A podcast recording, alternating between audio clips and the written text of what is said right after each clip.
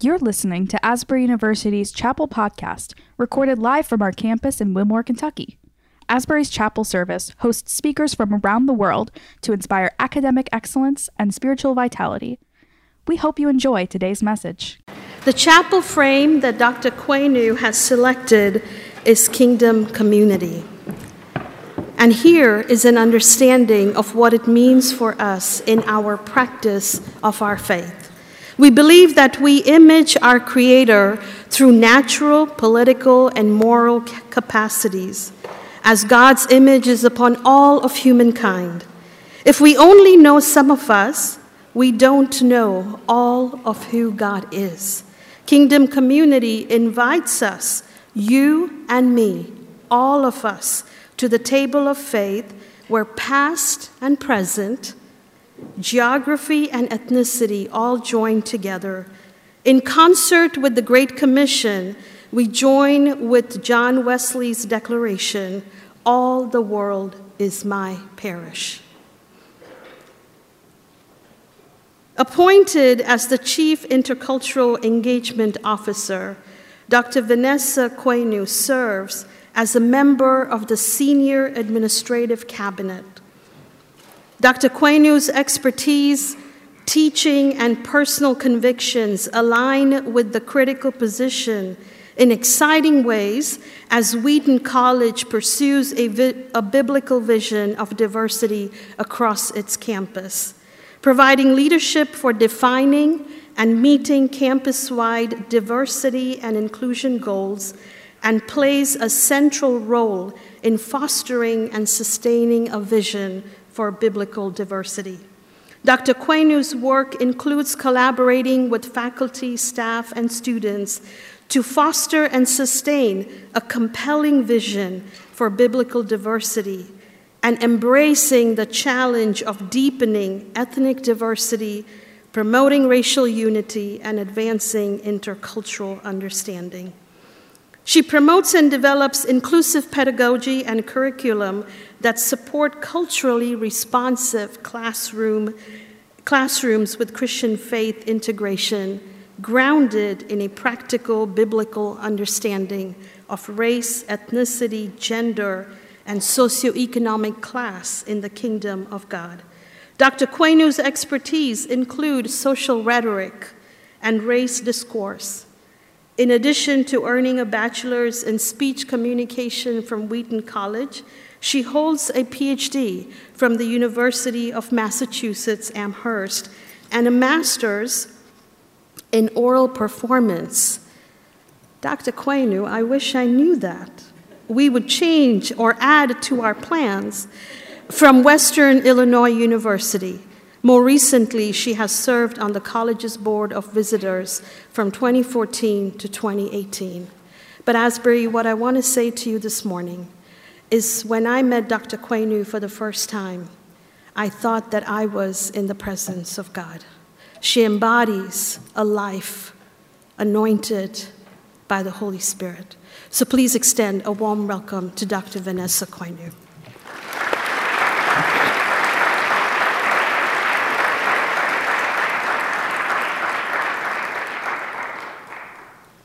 Well, good morning, Asbury. God bless you. It is indeed an honor and a privilege to be with you. Um, in Chicago, we're having temperatures below zero, so this is really nice. This.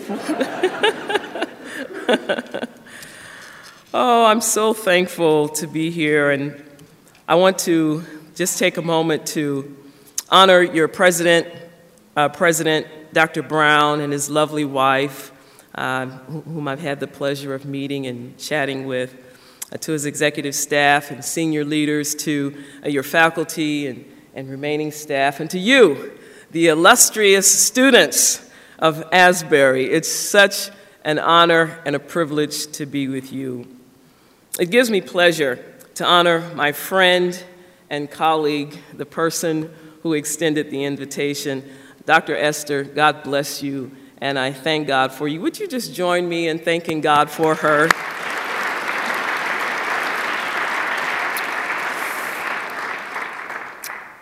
a little bit of time and a whole lot to do, so let's, let's get at it. Let's go for it. Uh, my title is Pour the Oil The Work of the Holy Spirit in the Ministry of Dr. Martin Luther King Jr. Let's pray. Father, we ask you to speak. We believe that you have brought me here for such a time as this. And these are your people, your precious people in this part of the kingdom. So, Lord, send your word. Let me be nowhere in the picture. Hide me behind the cross. Let no flesh tarry in your sight. Only use me to say what you want said. Now may the words of my mouth and the meditation of my heart be acceptable in your sight, O Lord, my strength and my Redeemer, in whose name we pray. Amen. The Holy Spirit is at the center of racial reconciliation. It's work. The Holy Spirit works it. It's hard work, and it takes the Spirit of God to do it. He brought about a man named Martin Luther King Jr., whom we all have, I'm sure, somewhere in your journey, you've heard about his sacrifice, his courage, and his willingness to put Christ first, even when it meant his own life would be lost. Yes, Dr. Martin Luther King was a great man and his legacy lives on. But my focus this morning is on the power of the Holy Spirit that was at work in Dr. King. So many people have taken Dr. King to be their very own. And that's good. That's a good sign, right? people who are not Christians, they come from different walks of life, they claim Dr. King as their own, and that's a, that's a good thing. But the church must not forget that at the heart of this man was a commitment to Jesus Christ and Him crucified. It's really all right if you say amen.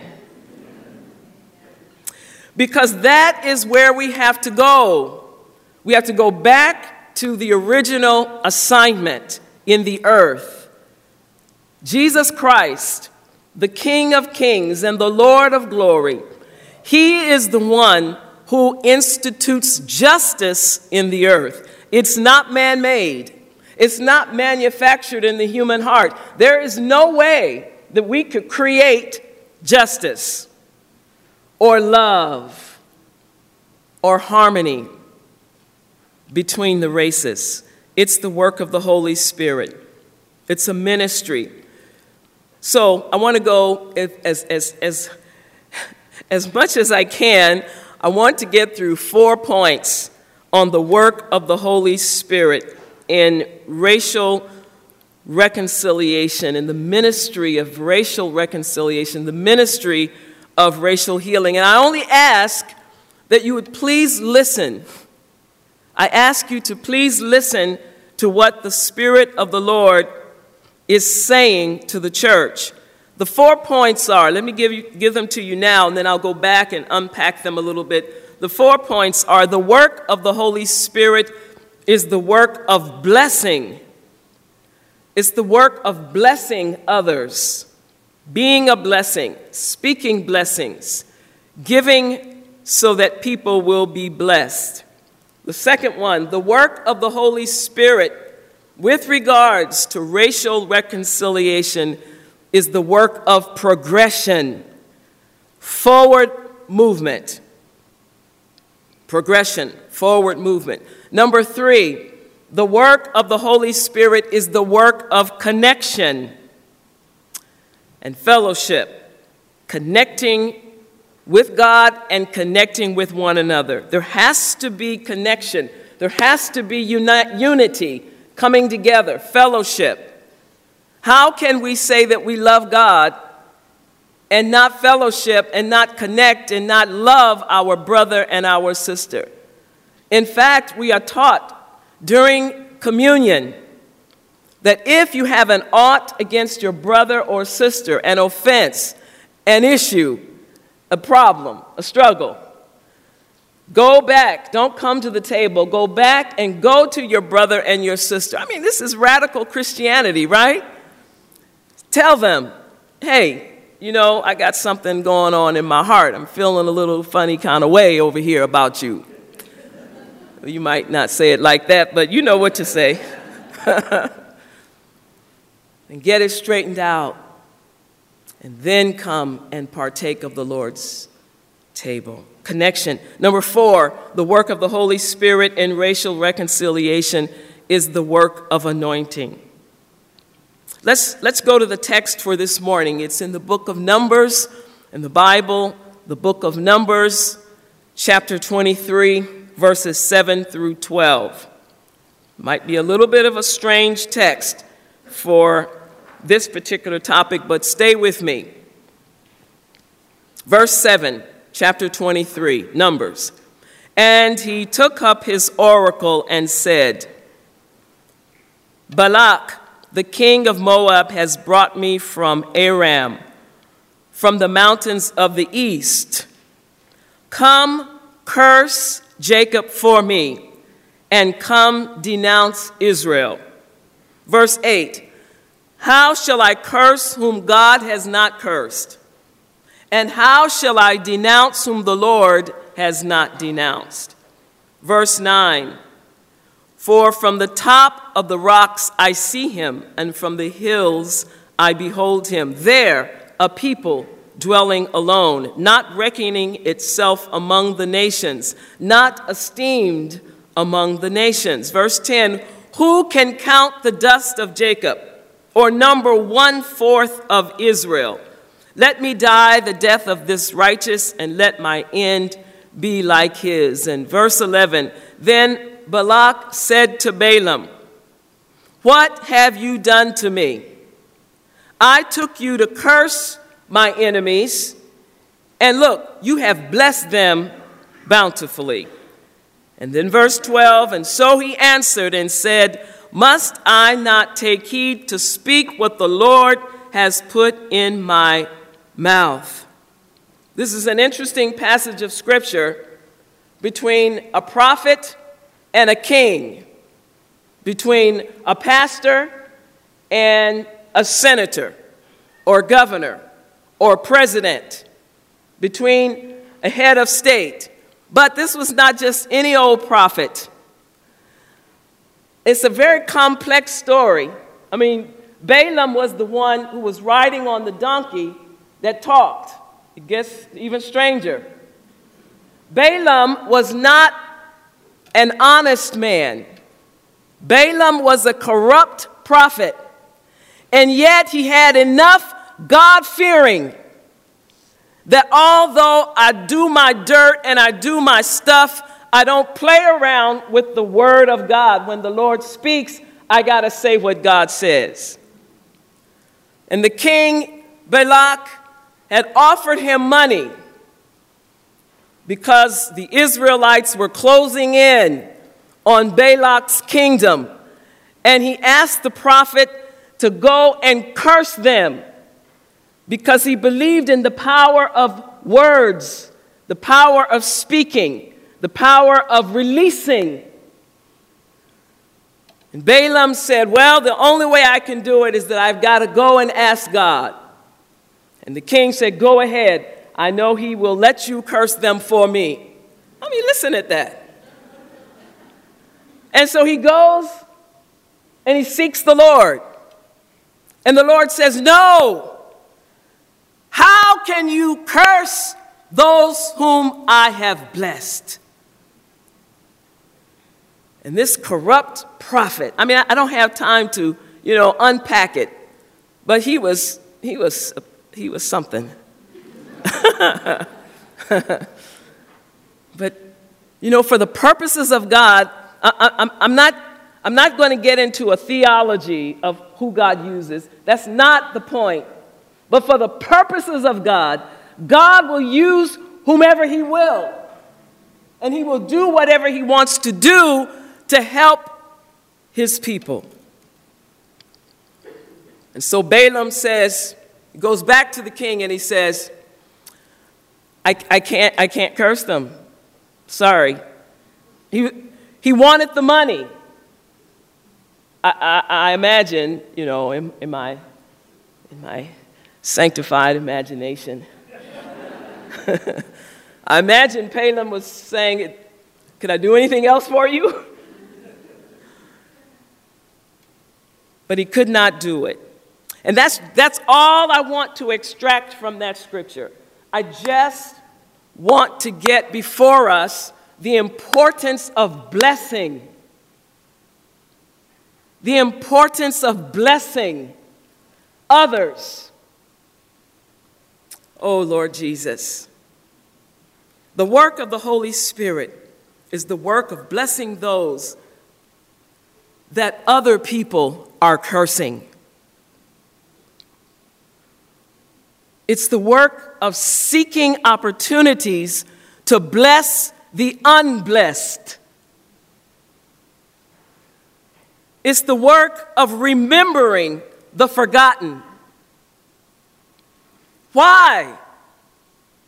Why is it that people are so quick to curse?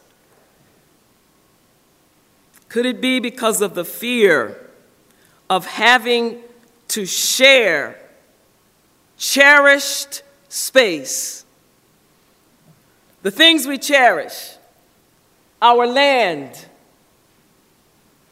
our property, our rights, our privilege, our neighborhoods. We don't want the wrong people moving in because it could disturb the balance of things. But the work of the Holy Spirit is the work of blessing.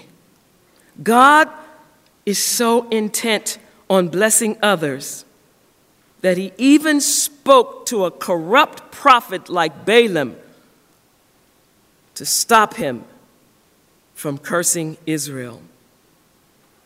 It is the Spirit of God that works in us that will not allow us to curse what God has blessed. But you say, how, how are we doing that? We, I, I'm, I'm not racist.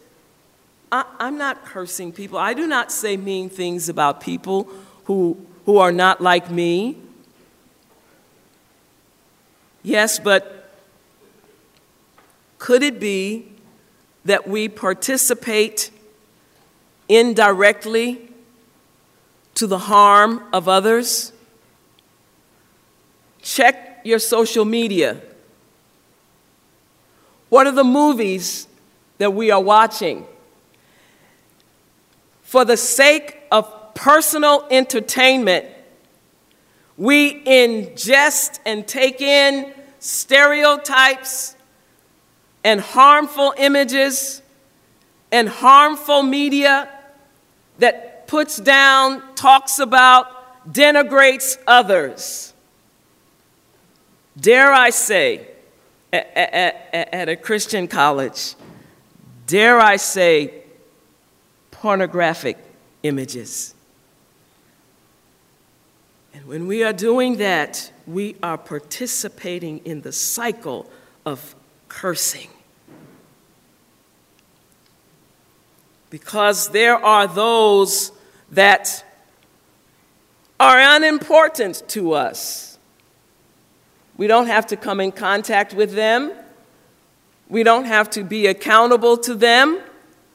It is for our own pleasure that we listen to stories and media and songs and images. We accept images that certain people are just like that. We accept stereotypes that there are those people in our culture that's how they are. And they are just going to be like that. We have to stop and think on a personal level how are we blessing others in our hearts? It's personal. In our spirits, in our hearts. Where is the integrity in our hearts? The second one is the work of progression.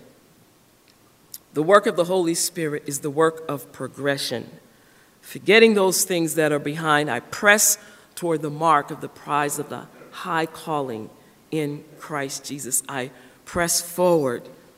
The work of the Holy Spirit is the work of forward progression. I want to introduce one other word when I say that forward progression. I want to introduce the word buoyancy. Buoyant, you know, something that can float or be held up. The work of the Holy Spirit is progression and buoyancy. What does this mean? Consider that the force of the substance upon which we rest is stronger than your own weight, including your weight when you are carrying other weights. And the force of the substance upon which you rest is stronger than your weight to the extent that it creates forward movement. So if you sit an object on water, such as a canoe, it will not sink. It's buoyant, right? If the canoe is not tied to an anchor, the waves will cause it to move in progression. The work of the Holy Spirit is the work of blessing others so as to move them forward the way that you want to move forward. Do unto others as you would have them do unto you. Whatever has, whatever has blessed you, listen, you didn't get here by yourself. It doesn't matter if you are from a family of great means and wealth, and that's good. That's great. We should not, look, it takes, hey, it takes finances, right? It takes resources. We should not bash people who are, have been blessed with financial strength. Not at all. But it does not separate us, it does not make us mean more to God. We're not more valuable. We are not privileged in the sight of God in the kingdom. Oh, help me, Holy Ghost. In this my Father's kingdom, we all stand at the foot of the cross, needy and recipients of grace. Come on, somebody, say amen. So we cannot afford to make anybody the brunt of our jokes.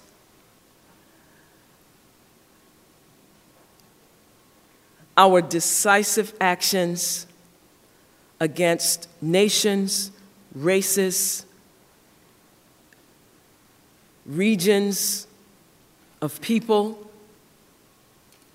No, we cannot lock down people based on who we are. We can't lock them down and say they can't come forward. You ought to be very excited when a brother or a sister that God brings to stand beside you, whether it's here at Asbury or it's on your job or in your personal circle, wherever you live, and God brings a brother or a sister, I'm talking about a brother or sister in the Lord. It doesn't matter their race, it doesn't matter where they're from, but He brings them and they stand side by side to you, side by side to you. They stand next to you. That ought not to cause us to say, oh my goodness, what does that mean? Is my, is my, you know, hey, my scholarship, is it in danger? Are my things at risk? We have to be willing to rejoice when God lifts up another person.